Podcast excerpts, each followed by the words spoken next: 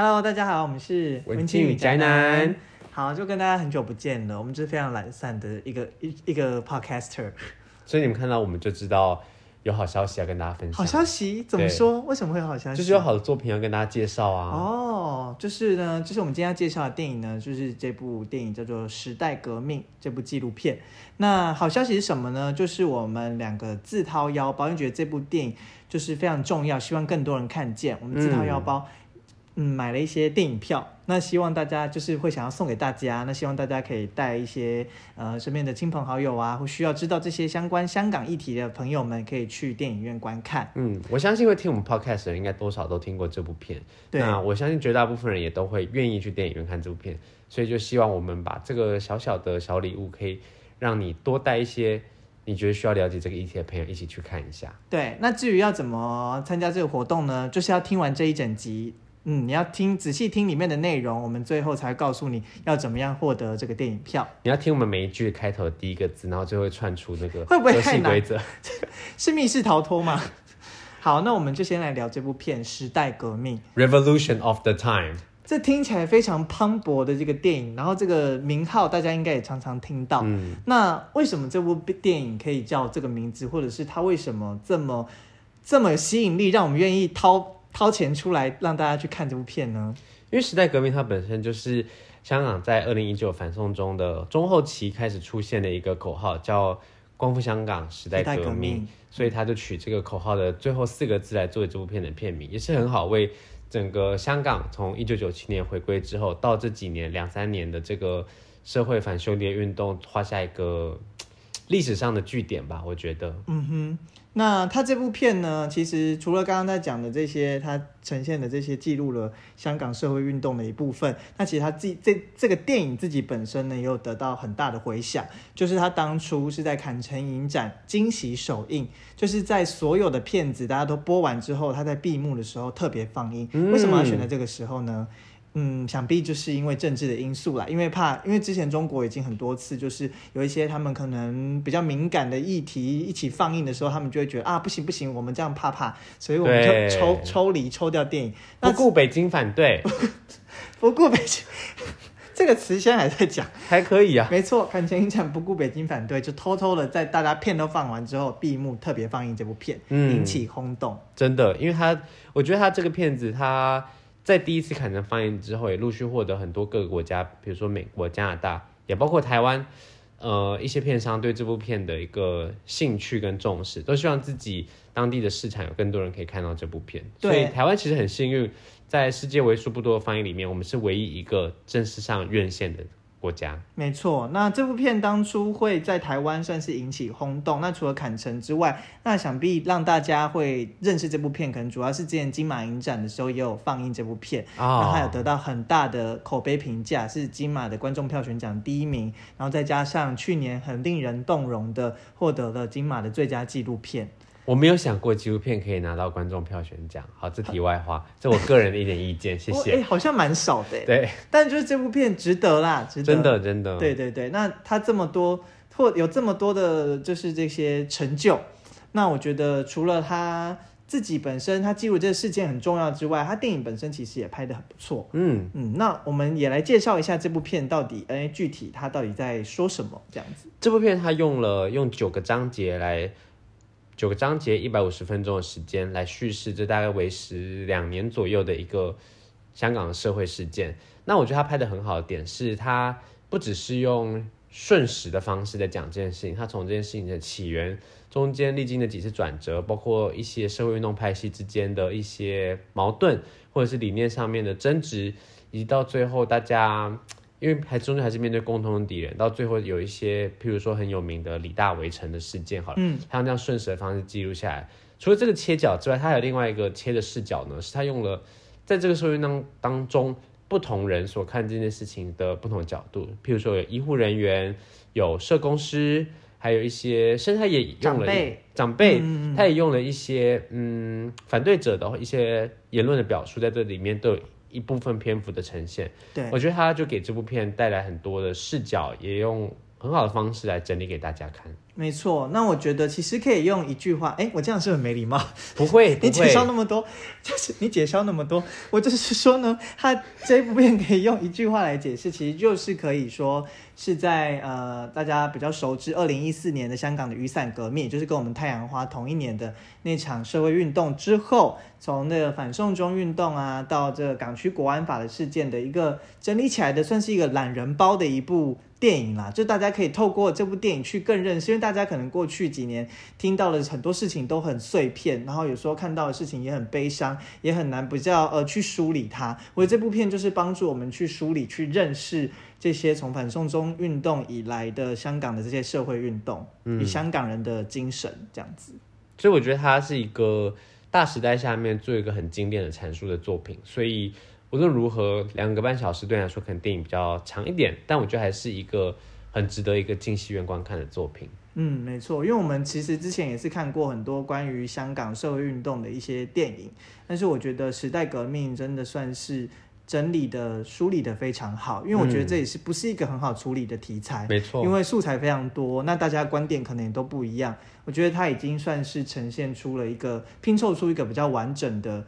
对于整个社会呃香港近年来社会运动的一个全貌这样子，嗯，看这部片的时候，好像蛮多人蛮感动的。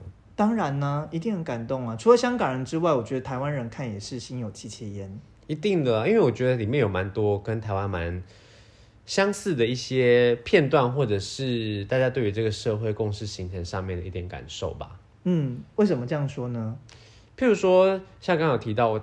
在二零一四年的时候，我们有历经过太阳花的学运。对，那其实，在太阳花的学运这件事形成之前，我们有一系列前导的一些的社会运动，都在慢慢凝聚这个社会。我们对于这个国家未来的走向的社会运动，在各台湾各地遍地开花。比如说有媒体垄断，媒体垄断，或者是包括一些土地正义上面的一些社会运动，嗯，都算是最后集结在太阳花的一个前导的呈现。对，那。当二零一四年香港发生雨伞革命的时候，大家以为这就是一个大爆发，嗯，但事实上，你从这个整个瞬时叙事的脉络角度来看，其实雨伞革命它就很像只是一个大战前面的一个小小的战役而已，你不晓得后面会引爆出七百万人的城市会站出两百万人来反抗政府示威游行的一个局面。对，那对对我们来说，其实也算是一个很好的。算是借镜吗？不知道是不是这样说，嗯、就是其实也是香港人，他们用他们的血淋淋的经验告诉我们，就是去怎么样去面对可怕的恶霸胖虎，对，在的强权在旁边，那我们要用什么样的态度去面对？那可是其实很可惜的，可大家都也知道，就是尽管香港人不屈不挠的精神之下，那最后还是抵不过这些无情的。嗯，该怎么讲？霸权的碾压吗？嗯，对，所以我觉得这但这部分可能我们这边跟我们台湾跟香港的状况又比较不同一些。对，应该说这部片你会让你正视到一件事情是，如果当然事情的当下你没有这个感受的话，这部片会再再一次提醒你，就是在国际政治经济的环境里面。往往实力才是最现实的。你跟他有五十年力量吗？不是，你跟他有五十年不变的什么约定？你跟谁签订什么条约？真的是你我约定，难过的往事不许提耶。完蛋了，我们要被那个 News 收钱了。就是这些现实才是才是决定一切最重要的力量啊！所以我们可能会觉得啊，我们自己行得正，坐得直，我们很有道理什么的。可是你。面对别人，你实力矮别人一截的时候，你可能就还是没有任何对事情有智慧的余地。那怎么办？怎么办？我们是不是也 也我也糟糕了？其实我觉得，与其说这部看这部片跟台湾有很多相似的地方，我觉得应该在世界各地都会引起很大的共鸣。不只是因为看到中国最近几年崛起，其实你在看这部片的时候，你也会想想，嗯，其实。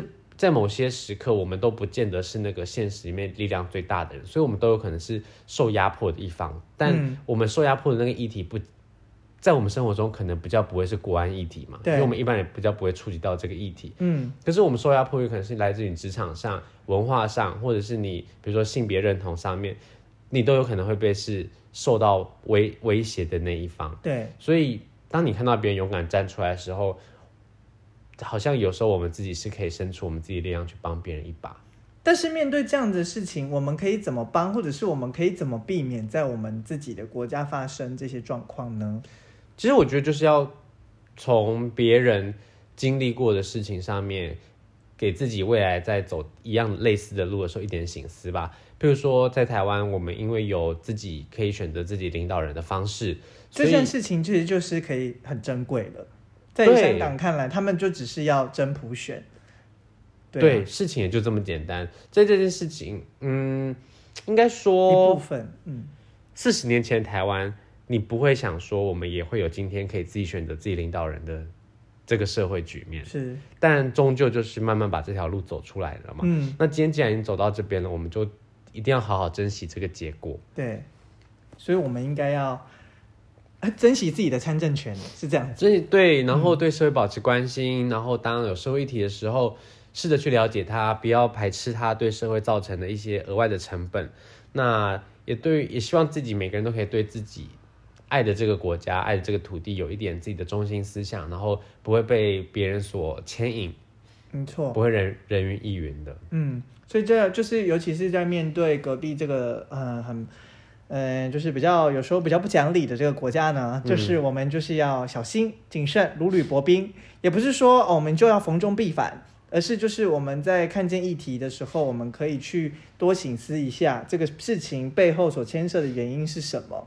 对，因为大家也看到很多过去，不管在香港或在台湾，也看到很多血淋淋的例子，也看到很多中国可能介入这些地方、介入这些国家的政治、介入我们的选举或是媒体的这个状况。所以我觉得大家就只能戒慎恐惧，更加小心，然后更加努力的去了解事情的真相。嗯我觉得你刚刚讲到一点，在看这部片的时候，其实我心理上是有一点点嗯恐惧的，嗯，就是因为以台湾处境跟香港里面片中描述的样子，最大的不同就是我们是从威权慢慢走向民主，对，但他们刚好相反，他们历经过一定程度的民主，当然也不是百分之百的，没错，但是现在如今是慢慢走向威权，也在国安法之后更封闭了，嗯，所以你会觉得两边。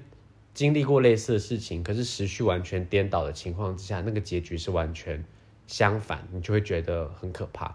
而台湾虽然有现在这样的成果，但也不代表我们不会走向今天。今天台湾的这个起点，也难保不会是香港二十年前的那个起点。嗯、也许二十年后，我们也会面临一样的问题。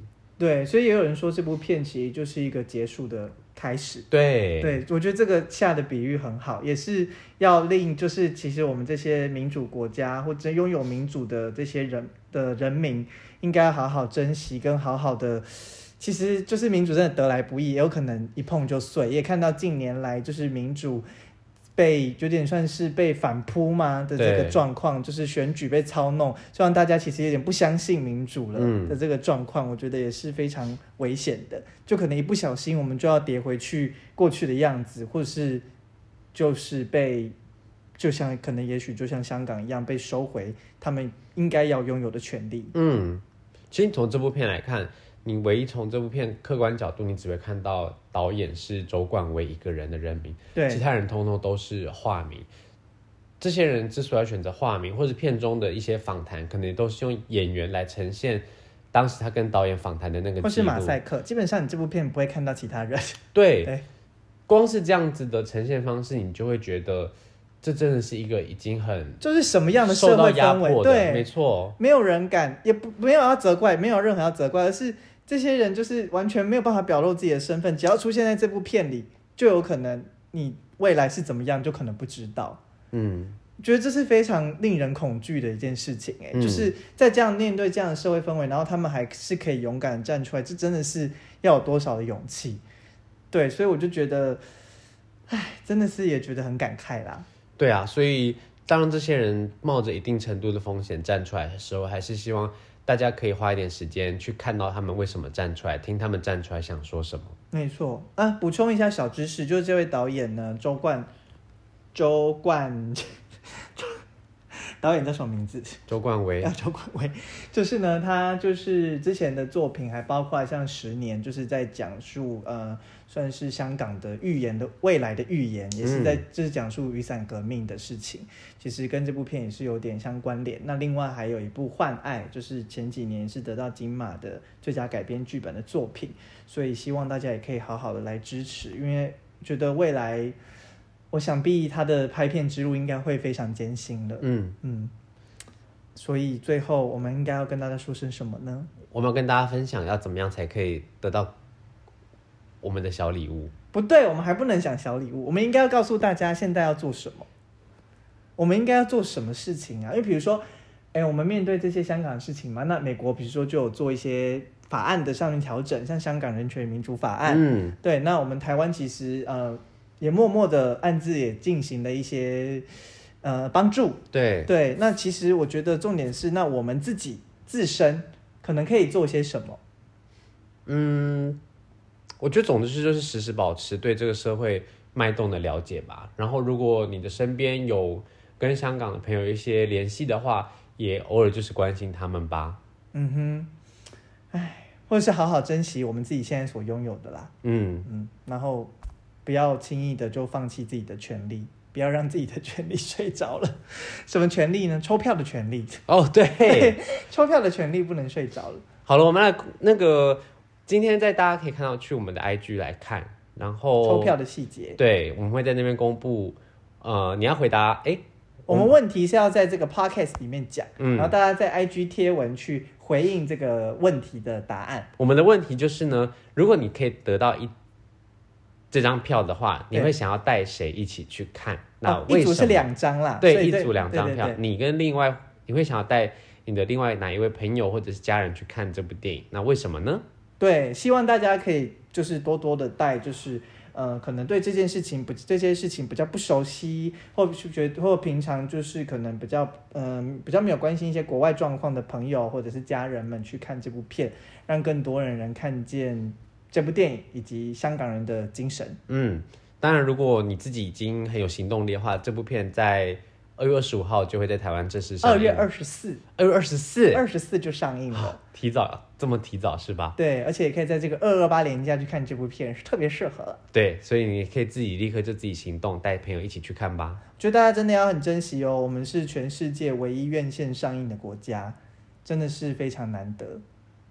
好了，就这样吧。好，拜拜，拜拜。